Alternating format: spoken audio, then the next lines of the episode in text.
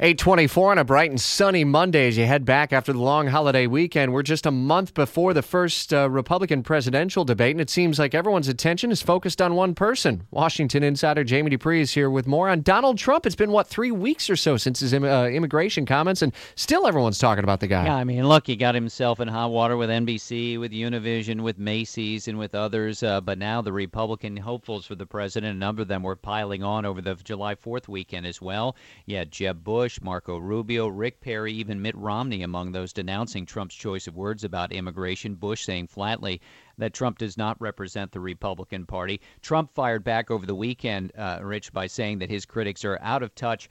I do have to wonder if national Democrats are just sitting back having a big laugh this morning and, and enjoying seeing this because, I mean, think about it. What could be better for them than to see the Republicans not really firing at Hillary Clinton, but battling over Donald Trump. And with the first debate a month away, Trump is not going to go off the radar, I don't think, in the next few days. Seems like Clinton may give him some ammo, though, in the coming weeks. Uh, she's evidently going to start doing national news interviews, which, uh, you know, they said she was going to be very available. That has not happened. The reporters have not been allowed to ask her many questions at all.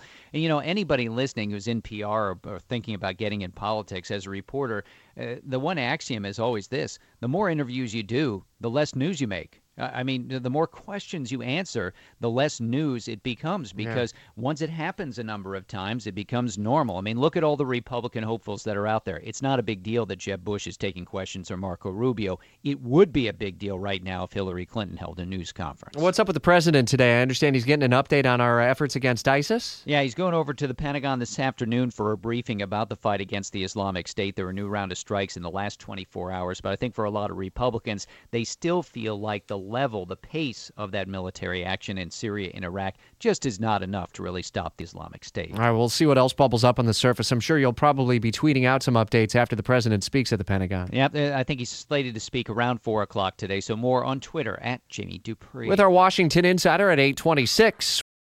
For the ones who know safety isn't a catchphrase, it's a culture.